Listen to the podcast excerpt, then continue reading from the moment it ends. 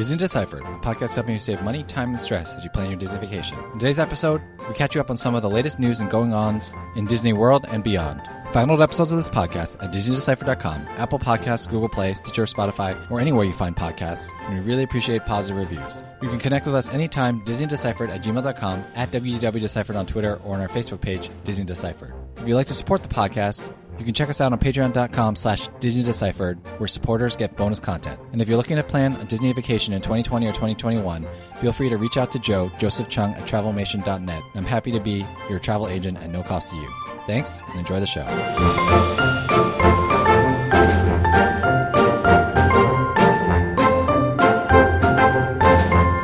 Hi, I'm Joe from As the Joe Flies. And I'm Leslie from Trips with Tykes. and welcome back to Disney Deciphered. So we are going to take a little break from our Disney Reopening Essentials series, and we're just going to catch up on the news because there's uh, been quite a bit going on. We may be closer to Disneyland reopening, but uh, we will get to that later in the episode. But first of all, Leslie, uh, summer's almost over. How are you doing? We're hanging in. We started school this past week, so we've have, had a couple days under our belt here with the kids of virtual learning, and uh, we're surviving so far. I'm not sure how it's going to be a month or two from now, but I know you still have a little bit of time left before you d- you dive into that, right?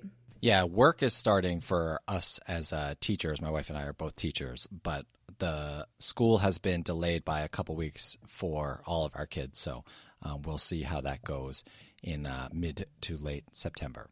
All right, so uh, let's get to the first piece of news, which is uh, some sad news. Leslie, uh, what what do we got going on? Yeah, really sad news in the greater Disney community this week. The death of Chadwick Boseman, the star of Black Panther, really kind of has shaken everybody. I mean, just an iconic role, and nobody knew he was ill. And so, you know, our thoughts go out to anybody in his family, of course, and just all his fans. Fans are sad for the loss that is that human being and that great actor and, and what he meant in their lives. Yeah, I I just cannot imagine uh, for the last four years. You know, if you don't know, obviously Chadwick Boseman is Black Panther, but not only is he Black Panther, but he's been filming all these films, uh, not only the Marvel films, but multiple films ever since he got his colon cancer diagnosis four years ago. And for him to fight through that so bravely and for no one to know, I mean, I found out today that even Ryan Coogler, the director of Black Panther, did not know. Um, it's just a testament to how dedicated he was to his craft and he inspired so many people. Uh, just a tragic story. I'm honestly, you know, recording a couple days after we found out. I'm still not over the news, which is crazy since, you know, obviously I don't know him personally. Yeah, that's right. It just seems like you know there's so many tragedies going on in the world, and this was an extra one on the the scales of you know what everybody is dealing with, and and people he people really did seem to identify with what he did. I mean, not, yeah, like you said, not only with Black Panther, but he played Jackie Robinson. Just so much great work that he left behind. So I guess we're lucky to have his legacy. Indeed. And, you know, part of that legacy is, like I said, I'm a teacher, and, you know, I remember how my students were so inspired um, seeing someone that looks like them being a superhero on the screen. And you probably do not listen to this podcast for Marvel news, but Marvel will be having its first Asian superhero uh, on the screen in a couple of years, and that would be Shang-Chi, played by Simu Liu, who's from uh, Kim's Convenience. And of course, that means a lot to me personally. And so, you know, we'll end this segment with uh, something that Simu tweeted. Without Chadwick and what he gave to his character, there's no Shang-Chi. Period. My career rides on the coattails of a great man. I wish I could have had the opportunity to tell him in person, but I'll fight for him always, my eternal king.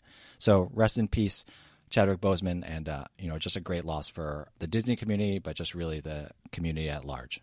Indeed. Well, on to happier or stranger news, I guess, onto all the changes that have been happening in the parks and with Disney destinations generally. So, why don't you just give us a, a brief update of of what's been happening this past, you know, month, six weeks since Disney World has reopened? Yeah, so Disney's crowds have been lower than expected, except for weekends is kind of like a notable exception. But for the most part, crowds have been very low, and because of that, uh, or we assume it's because of that, Disney has reduced their hours for the park. So they shaved at least an hour, and in Animals Kingdom, two hours off of the park hour. So Animal Kingdom is now nine to five. Uh, Magic Kingdom is nine to six. Hollywood Studios is ten to seven, and Epcot is uh, 11 to 7. You know, they just saved, shaved a bunch of hours off of the Disney parks. And I think this is because they just don't have as much demand as they thought that they might. What do you think, Leslie? Yeah, I think that's right. Are you surprised by that, Joe?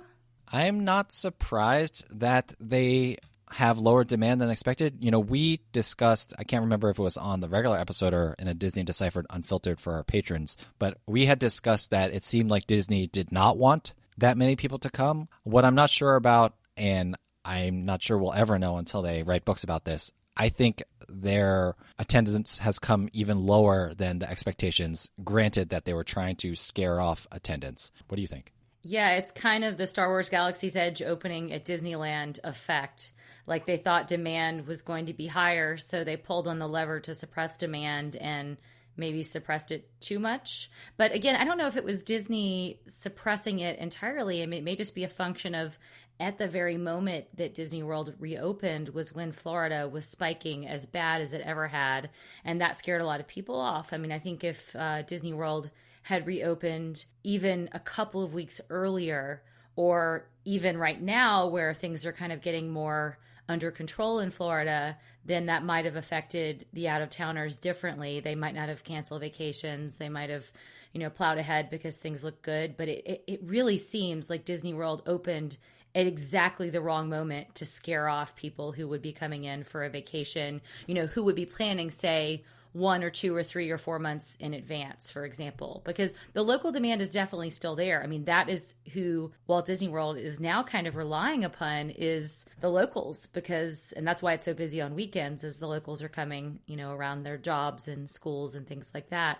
But yeah, I think it may have just been this weird alignment of what happened at the very moment of reopening because it didn't happen as much to Universal. And granted, they're doing it differently, right? They but they reopened what about three weeks before Walt Disney World did. So who knows? I'm speculating now, wildly, wildly. Yes, actually, like five or six weeks before. I'm still not convinced Disney is. I'm sure they're not happy with attendance, but I'm still not convinced that they are so unhappy that it's like really worrying them. You know, I do think that they went into this knowing that they'd be taking a loss. Although I think Chapek said that they were turning like a small profit, which actually surprised me. But, you know, I think if Disney was really worried about the attendance numbers right now, that we would see, like, we have not seen fall discounts besides AP holders and Florida residents, and that's only for September.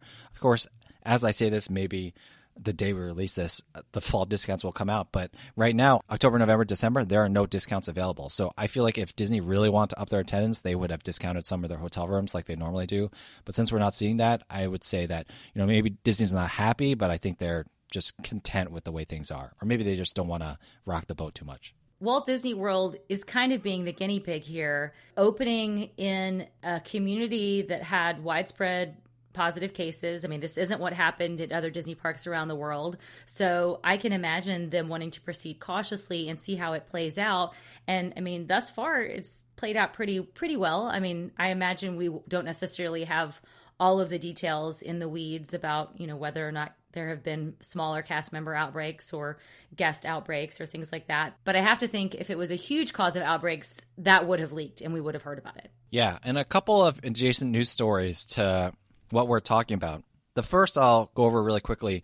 You know, we had talked about how the actors union the one that uh, represents the actors who are in all of the stage shows like festival of the lion king the beauty and the beast stage show all of those. They have come to agreement with disney so you know those shows are going to open back up. And part of that is that disney opened up a covid testing facility on campus that is going to be available to everyone uh, and free for everyone i think.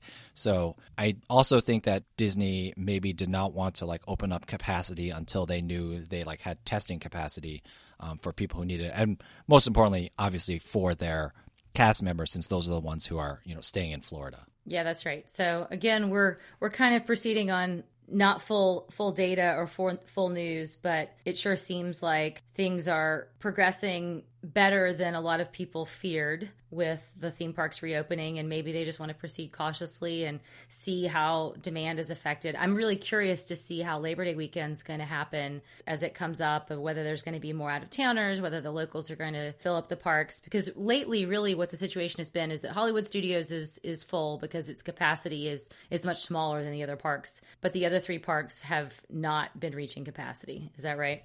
That's right and you know, this leads to the other adjacent story to what's been going on. If you read Disney blogs or Disney Facebook groups, annual pass holders have been super frustrated because the annual pass holder availability has been super low. Like you said, Leslie, Hollywood Studios has been the only park selling out overall. But for a lot of annual pass holders, they haven't been able to book anything besides Epcot, anything past one or two weeks in advance. And obviously it's rolling and the availability was changing, but annual pass holders in general were frustrated with their park pass reservation availability. But Disney keeps kind of reallocating and opening up uh, annual pass holder slots. And so, as of right now, as we record, annual pass holders are happy again because they can book most of the parks they want. But you know, it's been a real song and dance, and people have been mad because I think Bob Chapek again said something to the effect of annual pass holders don't spend as much on merchandise. I'm paraphrasing, but uh, you know, so annual pass holders have been mad that they feel like they've been, I guess, boxed out from the park pass reservation system. But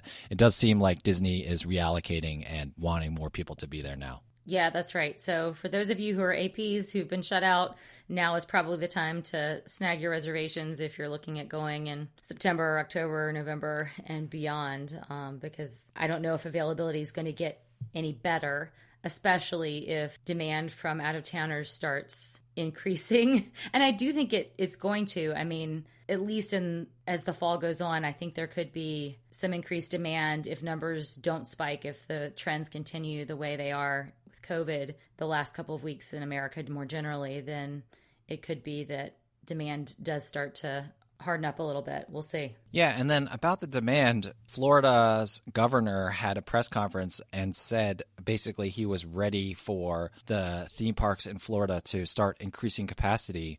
But I don't know if I'm envisioning Disney increasing capacity yet. I think they still want to just fill the capacity that they have right now. Uh, Hollywood Studios accepted, of course. You know, what do you think? Do you think Disney would try to open up capacity? Because I do feel like they are really trying to like ride this knife's edge because they know that one bad coronavirus situation in their parks and they're kind of sunk for a long time. Yeah, I mean, I do expect Florida's governor to be pushing it, and I would expect that Disney's not taking their cues from that necessarily. And like you said, they're not filling up their capacity at the moment, so I don't really foresee a need for them to expand capacity, except for very cautiously and very slowly. And you know, everybody still has that big question mark what's going to happen when flu season hits us? And that's only a matter of being, what, eight, ten weeks away where some of that can really start hitting in bigger numbers. So I think Disney's going to be conservative here. I agree. And again, like I said, if they really want to increase capacity, like they would be introducing those fall discounts, and we just still have not seen them yet. So I think if they really want to start driving numbers, like convincing people to travel, like because we haven't even seen discounts for drive markets, right? Like let's say they want to increase capacity, but not like for everyone in the country, they could just be like, hey, if you're in Alabama, Georgia, these close drive markets, we will extend discounts to residents of those states, but they haven't even done that. So I, I think Disney is just riding whatever they got right now and they'll just leave it as it is. Yeah, I think that's right. All right. Well, enough about demand. Let's talk about some of the more specific things that have been changing. Uh, other news items have been coming out. One thing I was really excited to see was that Halloween is going to be making a showing this year. Of course, Mickey's Not So Scary Halloween Party is canceled, but Disney is kind of throwing everyone a little bit of a consolation prize. So, what's that, Joe? What it means is, Leslie, you can dust off your Rey costume and starting September 15th, running through Halloween, go crazy in the parks. You know, come and dress as Rey. Normally, adults aren't allowed to wear costumes. I think the cutoff age is 14, but they are relaxing that requirement. You can wear costumes in the park after September 15th when they start their Halloween celebrations. Still no masks. Uh, costume masks, that is. Of course, you still have to wear your COVID masks, but still no masks, but costumes are available. So you go as Rey, I'll go as, I don't know, Poe Dameron. Why don't we go with that? and we should clarify that costumes are limited to Magic Kingdom only, although there are going to be different Halloween celebrations and decorations, and most importantly, food happening in all four parks. Yes, so we will bring Star Wars Galaxy's Edge to the Magic Kingdom together. Sounds good. Uh, I'm not going, Joe, but maybe you will.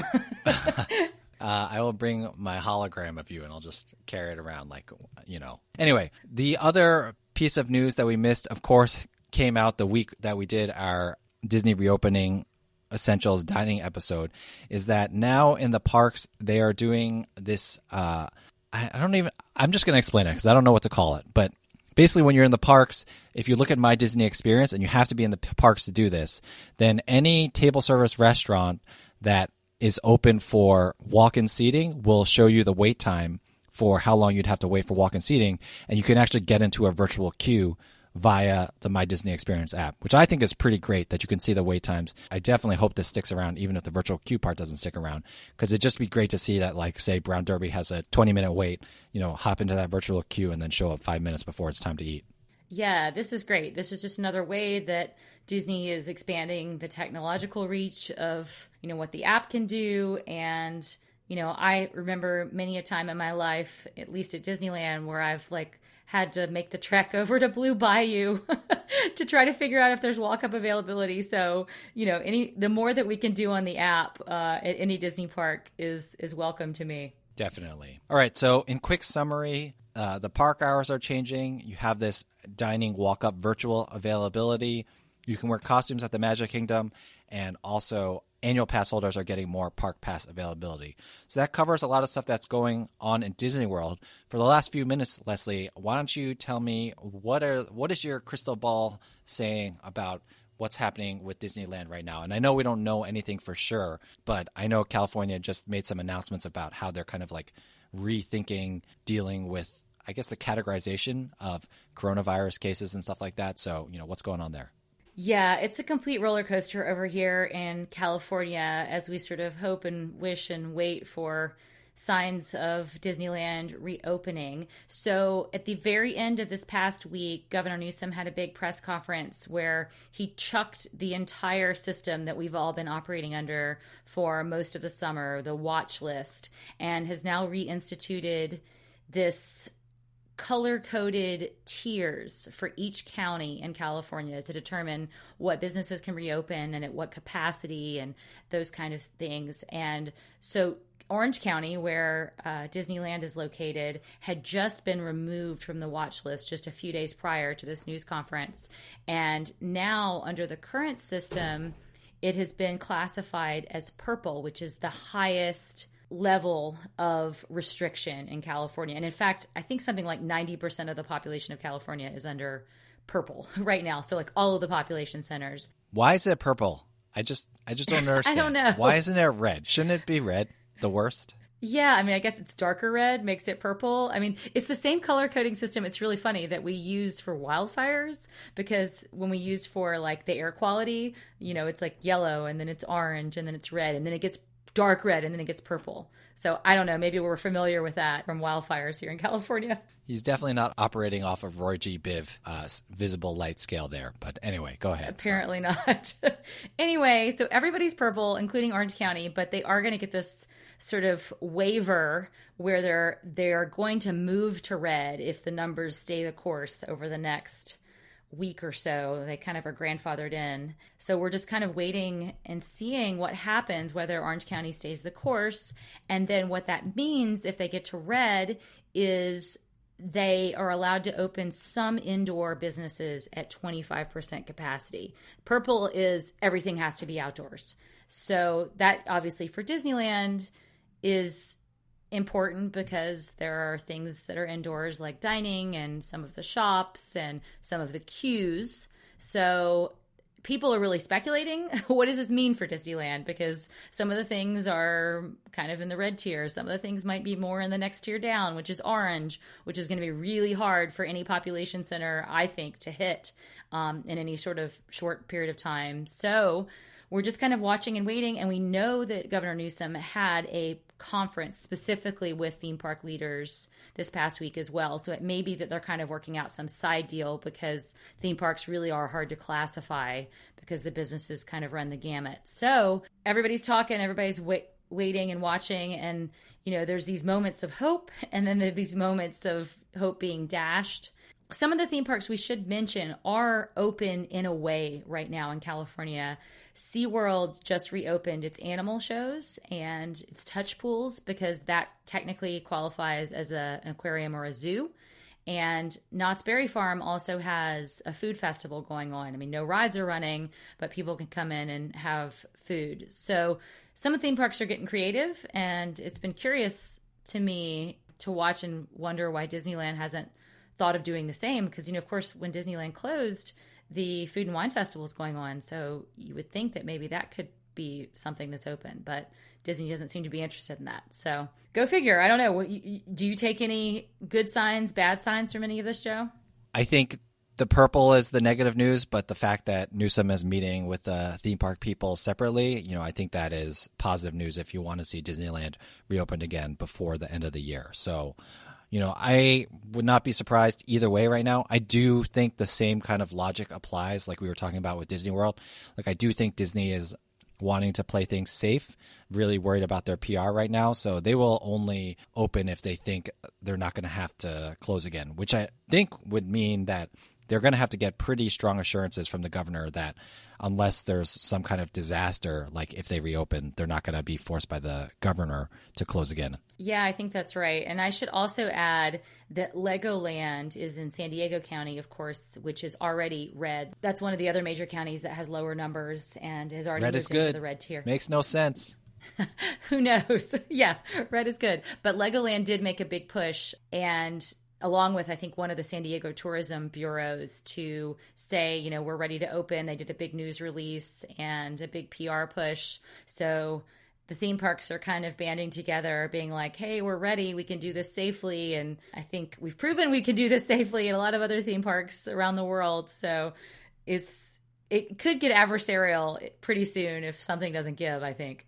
Yeah, I uh, guess we'll see. So, yeah, that is all the news that is fit to print this week. Quick update this is Joe after recording. Turns out that was not all the news fit to print. I just wanted to add that the day after we recorded, Disney announced that they will be delaying the Polynesian resorts reopening till summer 2021. It sounds like they're going to do a bunch of refurbishments to the grand ceremonial room. They might be doing Moana inspired rooms. I'm not completely sure about that yet. Although the DVC rooms that uh, have been on sale on the website and also through DVC uh, should still be open. So, yep, that's the news. Just wanted to make sure that that got in there on this news episode. So, Joe, before we close it out, you have a Disney do or don't for us? Yeah, a quick Disney do if you are considering flying to the parks, which is something people are starting to feel more comfortable doing uh, quick Disney do is a reminder that A, JetBlue, Delta, and Alaska and Southwest are all forcing that middle seats be open. So, you know, by nature, that keeps their planes at about 60, 70% capacity, even if they're quote unquote full. But the other thing to know is that remember that you can check what seats are available or taken before you book a flight. So, especially if you're flying last minute, which I think a lot of people are doing right now, you can always check a flight to see uh, how crowded it is. So, just kind of a reminder that if you are going to fly either to a theme park or just because you need to fly, go ahead and check that out uh, in case that uh, makes you feel more comfortable and helps you to choose uh, which airline you're going to fly with. For sure. And do check the dates on those policies about middle seats being kept open because they have different end dates. I think Delta is committed to the end of the year, but some of the other airlines maybe only to mid or late October so far. Yeah, that's a good point. So, you know, make sure you check those policies. But yeah, I, I think that's the only way I would feel comfortable flying right now if I were to do that. All right. Uh, thanks so much for listening. If there's any important news that you think we missed, please let us know. DisneyDeciphered at gmail.com, at WDWDeciphered on Twitter, or on our Facebook page, Disney Deciphered. Thanks so much for listening, and uh, hope everyone is having a good back to school season. Other than that, Leslie, thanks for taking the time to talk to me, and I will see you outside of Governor Newsom's mansion asking him, What's the deal with Disneyland? Thanks, Joe.